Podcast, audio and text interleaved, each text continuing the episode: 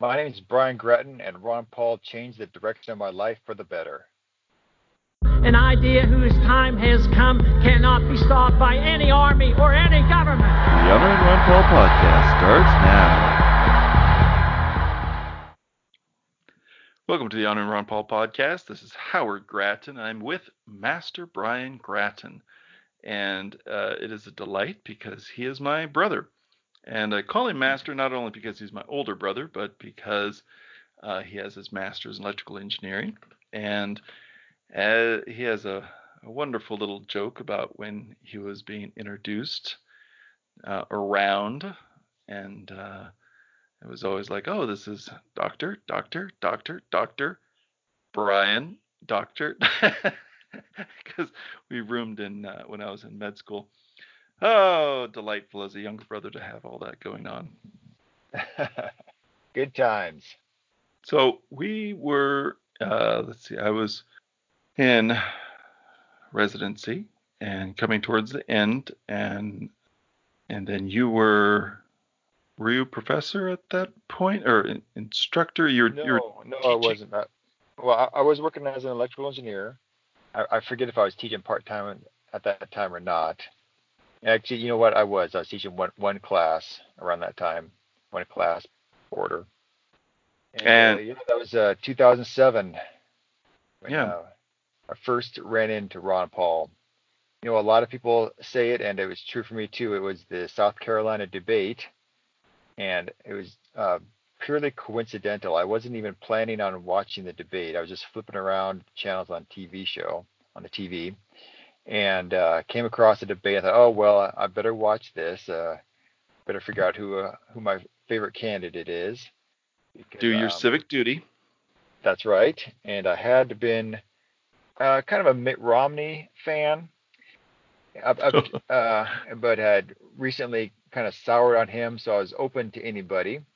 I see this uh, fella up there, and he's making some very sensible points, and is interrupted by a second tier candidate, which I will not name. and uh, actually, I, I, I, should name it because uh, for people who weren't politically active at the time, it is uh, it's hard to grasp just how politically powerful Rudy Giuliani was. But he was. Uh, many people think. Uh, many people thought he was the chosen one at the time. He was going to go yeah. all the way and become the uh, nominee and he interrupted uh, Ron Paul. And for me, it was really awkward, this awkward feeling because here I agreed with everything Ron Paul was saying, but he was uh, being booed. And um, it was just a time I was, I was like, man, something something's off here because what he was saying was not anything that uh, a rational person would not agree with. And, and uh, being uh, being an engineer, you enjoy being a rational person. Exactly. So over the next couple of days and weeks, um, just uh, started running into his name some more. Um, I believe it was Pat Buchanan who actually wrote an article about how the questions Ron Paul had raised needed to be answered. And uh, as embarrassing as it is to say or to admit now, um, shortly after the debate, I'd kind of forgotten his name. I was like, oh, who was that guy? And I saw the Pat Buchanan article. I was like, oh, yeah, that's right. It was Ron Paul. That's right. And then somewhere else, I, I saw um, people talking about meetup.com. So I got involved in that. And then um, just from there, it just, uh, uh, I guess you could say snowballed. And I got more and more involved in the uh, Ron Paul campaign. Ended up uh, uh, volunteering quite a bit and going door to door quite a bit. Yeah, you were into it before me, and it's probably because you saw that early debate. Because I had always, it's funny how memories kind of change because you're remembering the last time you remembered something, and so they evolve over time. And I think you had mentioned him, and then uh, our friends who are uh, super liberal, and we used to hang out with them all the time. They had mentioned him because of his anti-war stance, and then they were encouraging me to look into him. You were encouraging me to look into him. So it, it kind of went from there. Um, but, but you were definitely much more on board before me. you were you were really wanting to go meet him at that uh, cash dinner, and uh, I was like, Big, oof, the big donor dinner. Yeah. yeah, and that was um, that was back in the Yeah. day when I was a resident and fellow, and that's and uh, we ended up ma- maxing out our donations that year. yeah, yeah, twenty four hundred bucks, which 2300 at the time. oh, That was, that was the max back then. I just remember it being an absurd amount. yeah. um, particularly at the station of life I was then. Now, you know, sure, whatever. Um, but yeah, I was just like, what am I doing? And it's just, you know, it was one of those things. It was all for the money bomb, just to get that number up there, just to get him some recognition. And uh, I don't think I had any illusions that he might win. I think there was always like hope, like, oh, you know, since it was, it became so obvious to me that everything he was saying was correct it was just like obviously this is just information getting out there problem this isn't nobody is going to hear this and then not accept it so it's just you know it's being squelched and and uh, people just don't know as soon as they know That- That Obviously. The big differences between his 08 run and his 2012 run. In the 08 run, all the volunteers were like, "Oh, let's get his name out." Like a lot of people hadn't heard of him. When people hear of him, they get excited. It's just a matter of getting his name out there and uh, getting people to recognize him, stuff like that. Guru And, Ron uh, Paul, the blimp. And then four four years later, when he ran again, we all realized, okay, guys, you know who he is, but you really just don't like him, do you? Yeah, So it was a, it was a little bit of a, a different feel. yeah, very much so. Even though I think in, in 2012 he had a lot, it seemed like he had a, looking back on it, everybody says he had a lot more support and he did much better in the primaries. But yeah, it really, I don't know, the, in some ways, and then, um, oh man, his campaign manager was like an FBI plant in my mind. he did such a poor job. Oh, Jesse Benton. Jesse Yeah, Benton. Oh man, yeah, And- and And as, as you know, and uh, I'll, I'll just let your listeners, I, I'm out in Iowa right now uh, visiting family. Um, and that's where Jesse Benton was charged with trying to pay off an Iowa state senator to endorse Ron Paul. yeah, Yeah, that uh, just one of his uh, many incompetent moves that uh, really disappointed me.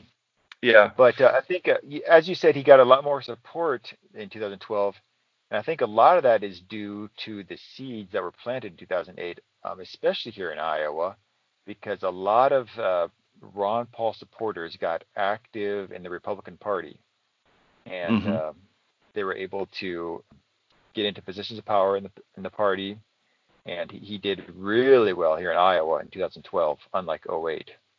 right. Unfortunately, that did not translate into uh, continued success in the 2012 run, but it, it was um, nice to see. Yeah, because he essentially tied for first, and then later on it turned out that he had actually won the pr- highest number of delegates. And then in um, New Hampshire, he came in like third or second or something like that. But if it if New Hampshire had just gone number one with him, it would have been a whole different ball game. Woulda, shoulda, coulda.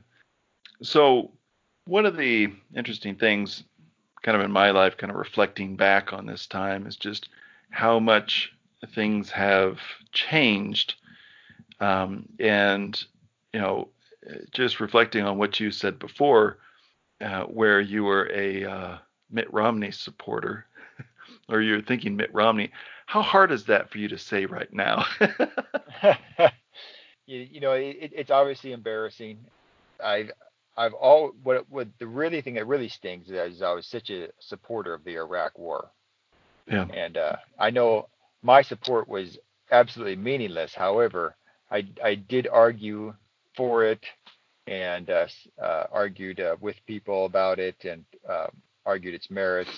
And that that's the one that when I, I look back and I I re- I'm really troubled because I can't see like what could somebody have said to me at that time to change my mind because Mm. I know a lot of people are in the place I was. So what can I say to them now? So so that's definitely one of the biggest changes uh, in my political outlook, and something I, I look back on with uh, uh, regret and embarrassment. Yeah. And obviously, Mitt Romney was a part of that, and he's, you know, uh, was a, a supporter and a cheerleader, and he wanted to double the size of Guantanamo, and he's still as, as slimy as ever. Oh, that's uh, super interesting as far as looking back and trying to figure out uh, why we didn't, you know, get into this before.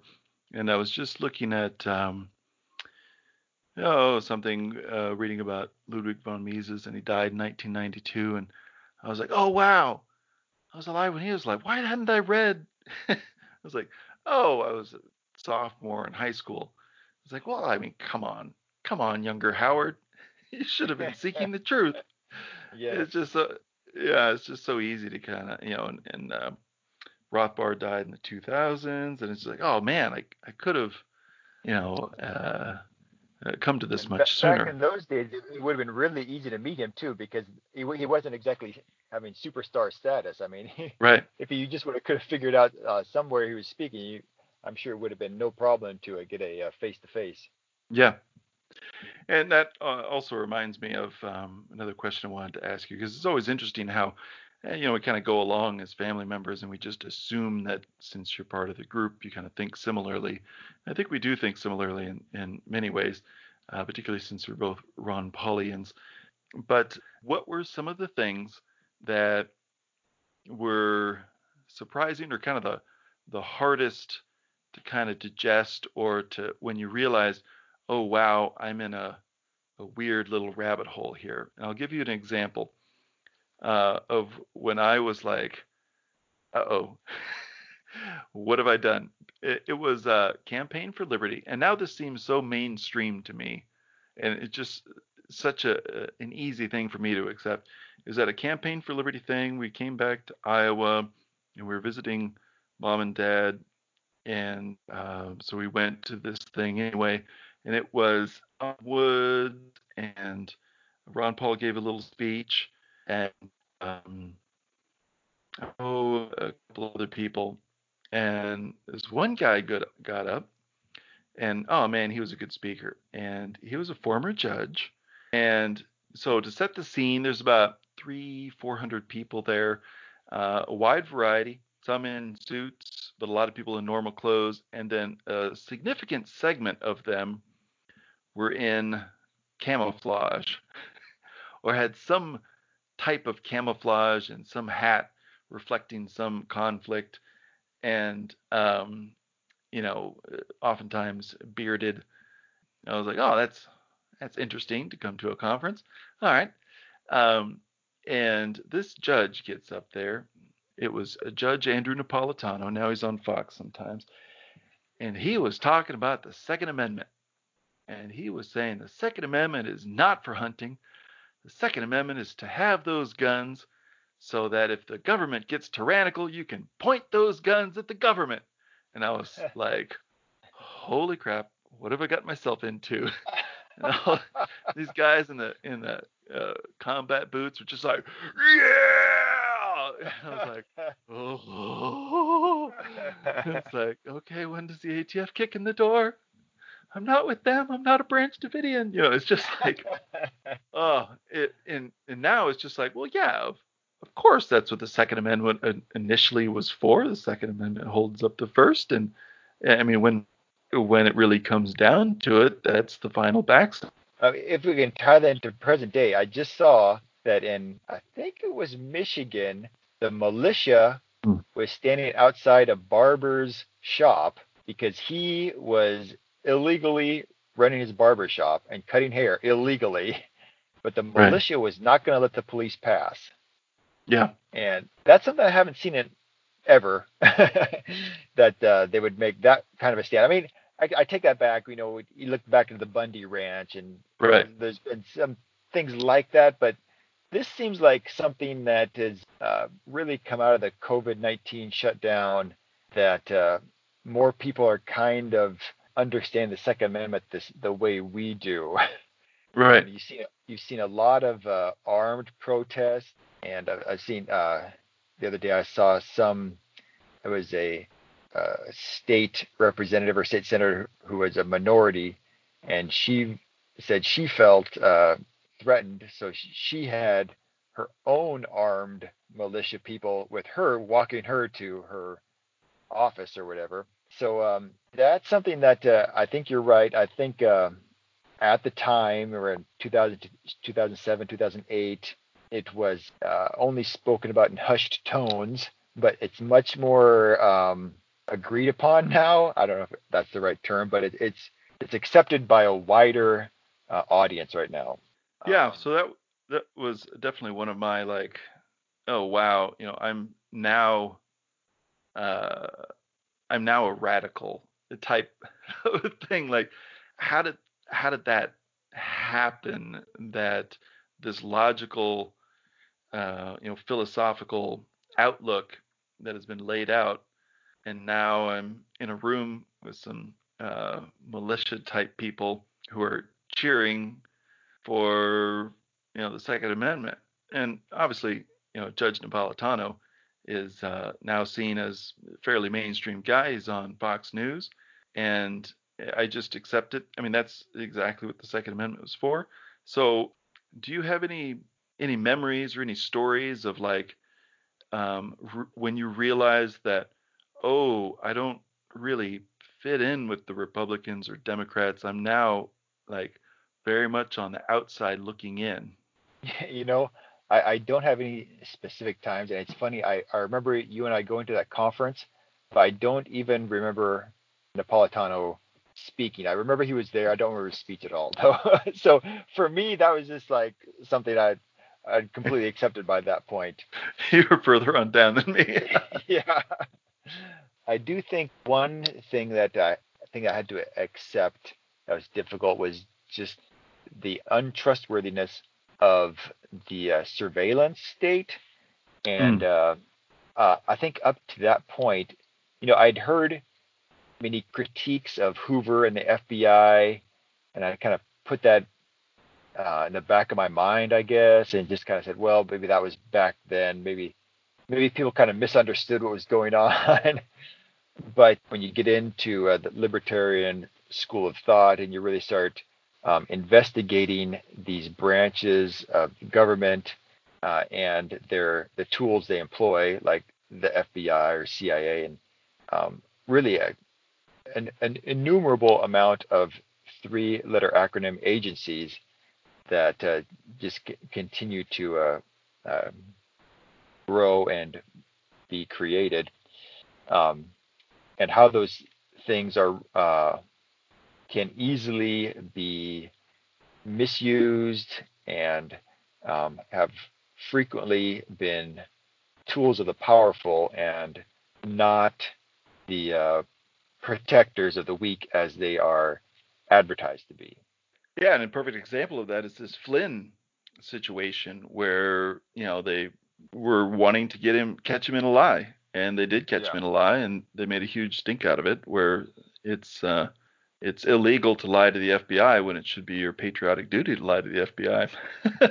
it, it's it, it's really disturbing that that's a crime.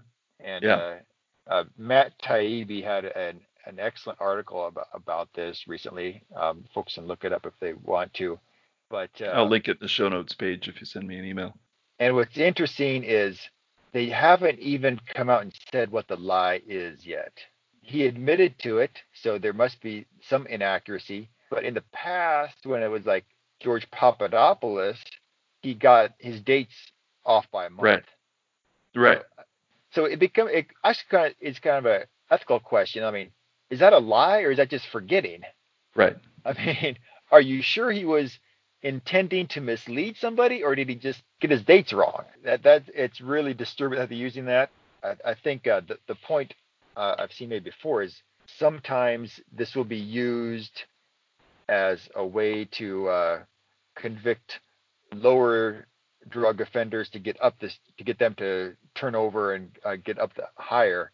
But in this case, it was just to get him fired. I mean, it's really disturbing actually. Right. And uh, I highly doubt people who uh, were not as influential as powerful as Flynn would have been able to get the notes turned over and find out that that was in fact their only intent.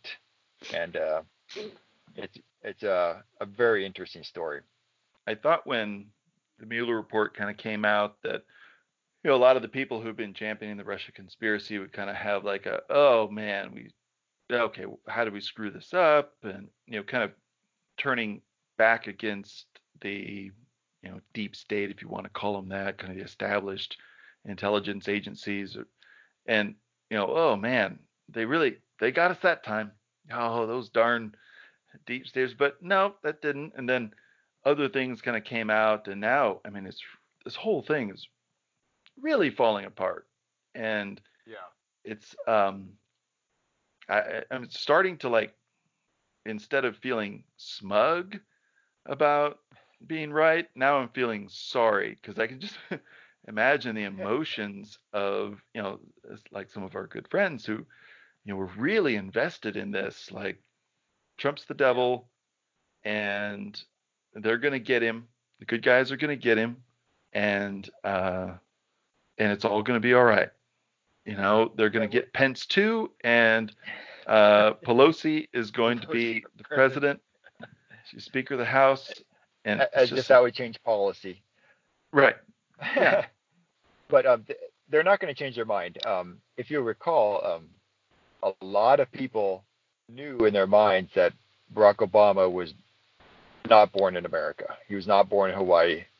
And all the evidence that came out, I mean, he he has more evidence that he was born in Hawaii than I do that I was born in Iowa.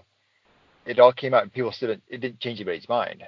It, well, yeah. it changed. I shouldn't say it didn't change anybody's. It, a lot of people to this day believe he was born in I forget where Kenya or something, uh, just bizarre. But uh, he was born in Hawaii. There's no doubt about it and it but it doesn't matter. So you're going to see the same thing with RussiaGate. People will hang on to that till the day they die.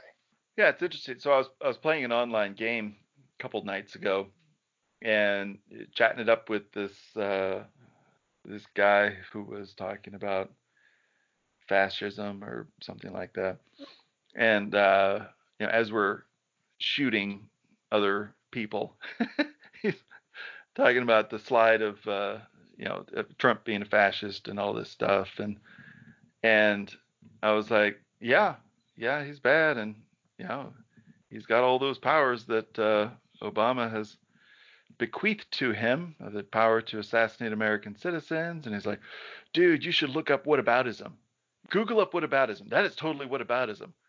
Uh, uh, yeah, that that's kind of the that's kind of my point I was making there.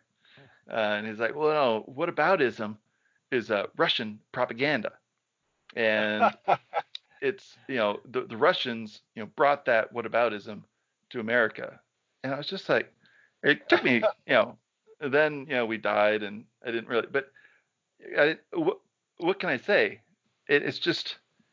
Well, who like, was the guy on M, who was the guy on MSNBC who had an interview in the New Yorker and they're interviewing him about how Russia Russiagate fell apart. And he said, I don't want to take away Russia's agency here. And he implied that Russia had caused Russiagate.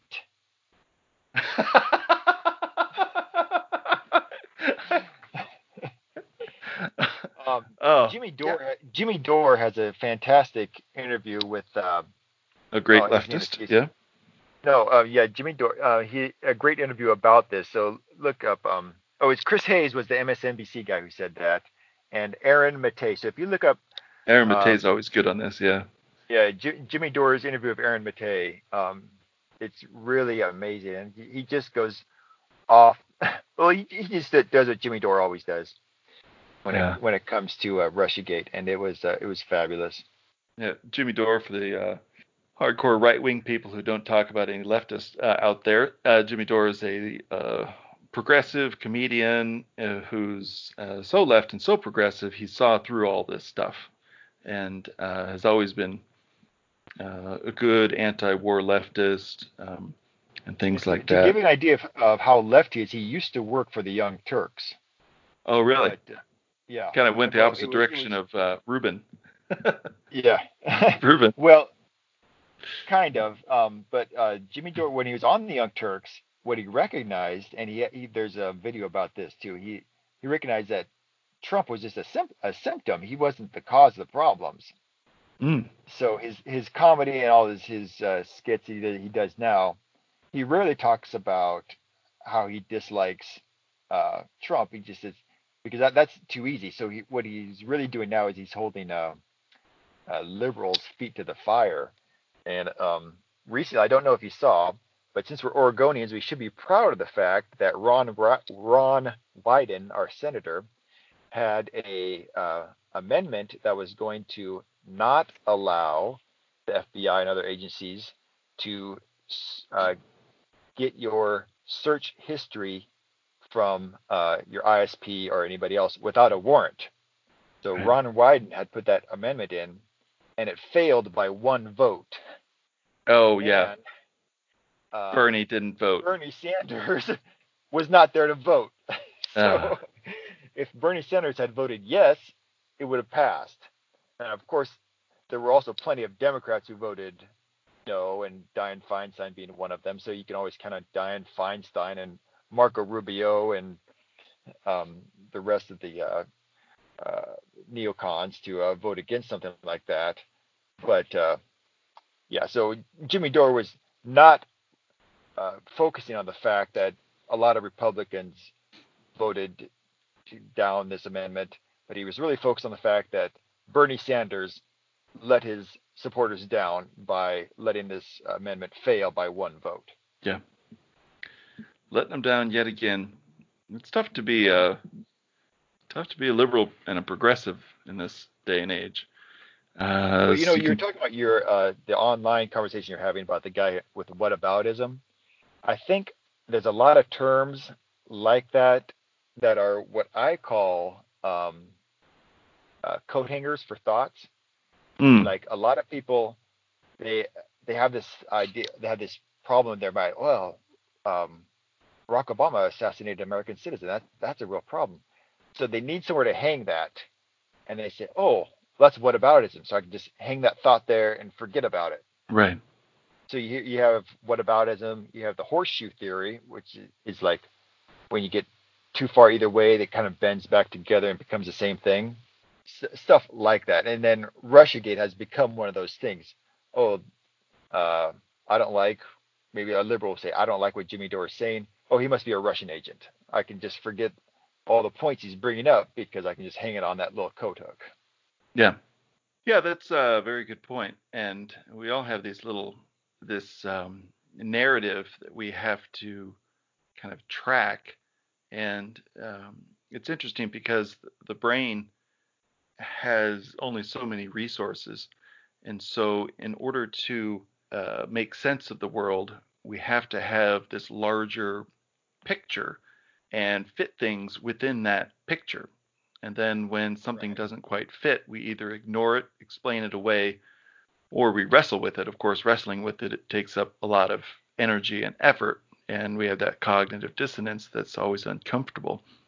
And so it, it's really tough. And now I, I oftentimes worry about, well, so now I've got this worldview and you know am i just I'm sure I'm stuffing all sorts of things within this worldview. And when something new comes up, you know, am I going easy on myself and just kind of plugging it in there, or or am I truly wrestling with things to get to the right answer? And things like the uh, you know the COVID kind of bring that up. Like, what is the the correct answer? Well, my gut instinct is that the government screws stuff up. And of course, now I'm going to look at, well, you know, they told us not to wear masks at the very beginning. And then um, I saw this awesome scatter plot as far as when people started wearing masks in different countries where masks were important.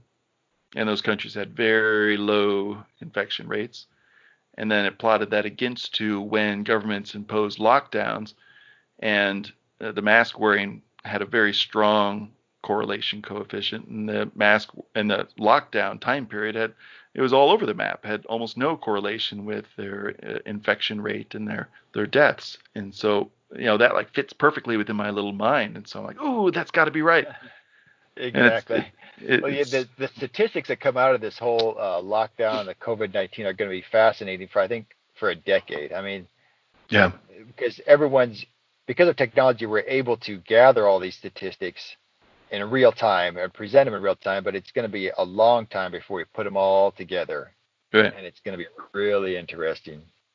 But yeah, I wanted then, to bring our, our conversation all the way back to the beginning where we talked about 2007, 2008, because that's when I first started getting the idea of people's narrative and how hard it is to change people's minds because I was frustrated by the fact that it was really difficult to get anybody who was in their later years to consider Ron Paul, and they would, you know, it was more more of a young person kind of thing, and I was really trying to work through it. Why why was that? What can I how can I present this? But when I realized you've got somebody who's been a Republican, maybe uh, deeply in the Republican Party or just loosely affiliated with it, they've been doing work for the Republican Party and supporting the Republican Party for 40 years, maybe 30 or 40 years.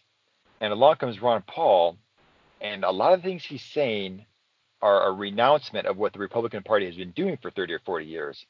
So for someone to concede that they've been on the wrong side of many issues for 30 or 40 years, that is a big step to take.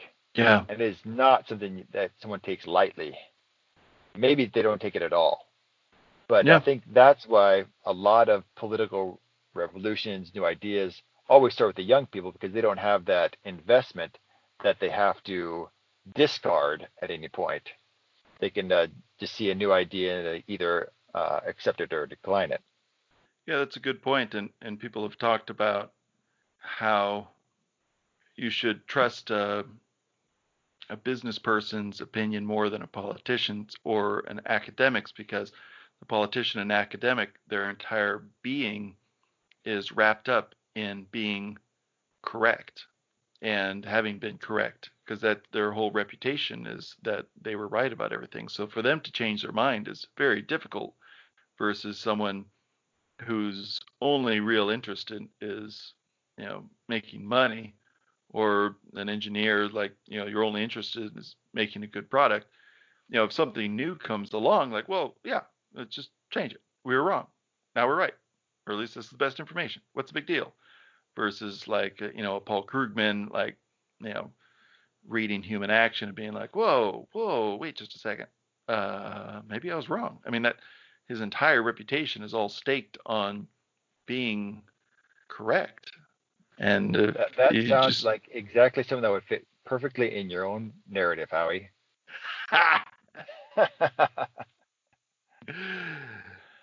uh, yeah, that's exactly right. Because my narrative is at this moment correct. Well, on that, I think that would be a, a great place to stop. This was episode 22, www.honoringronpaul.com slash ep22.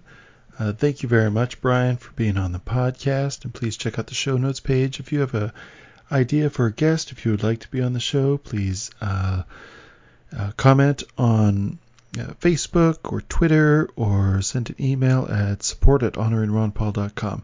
Thank you much, and uh, take care.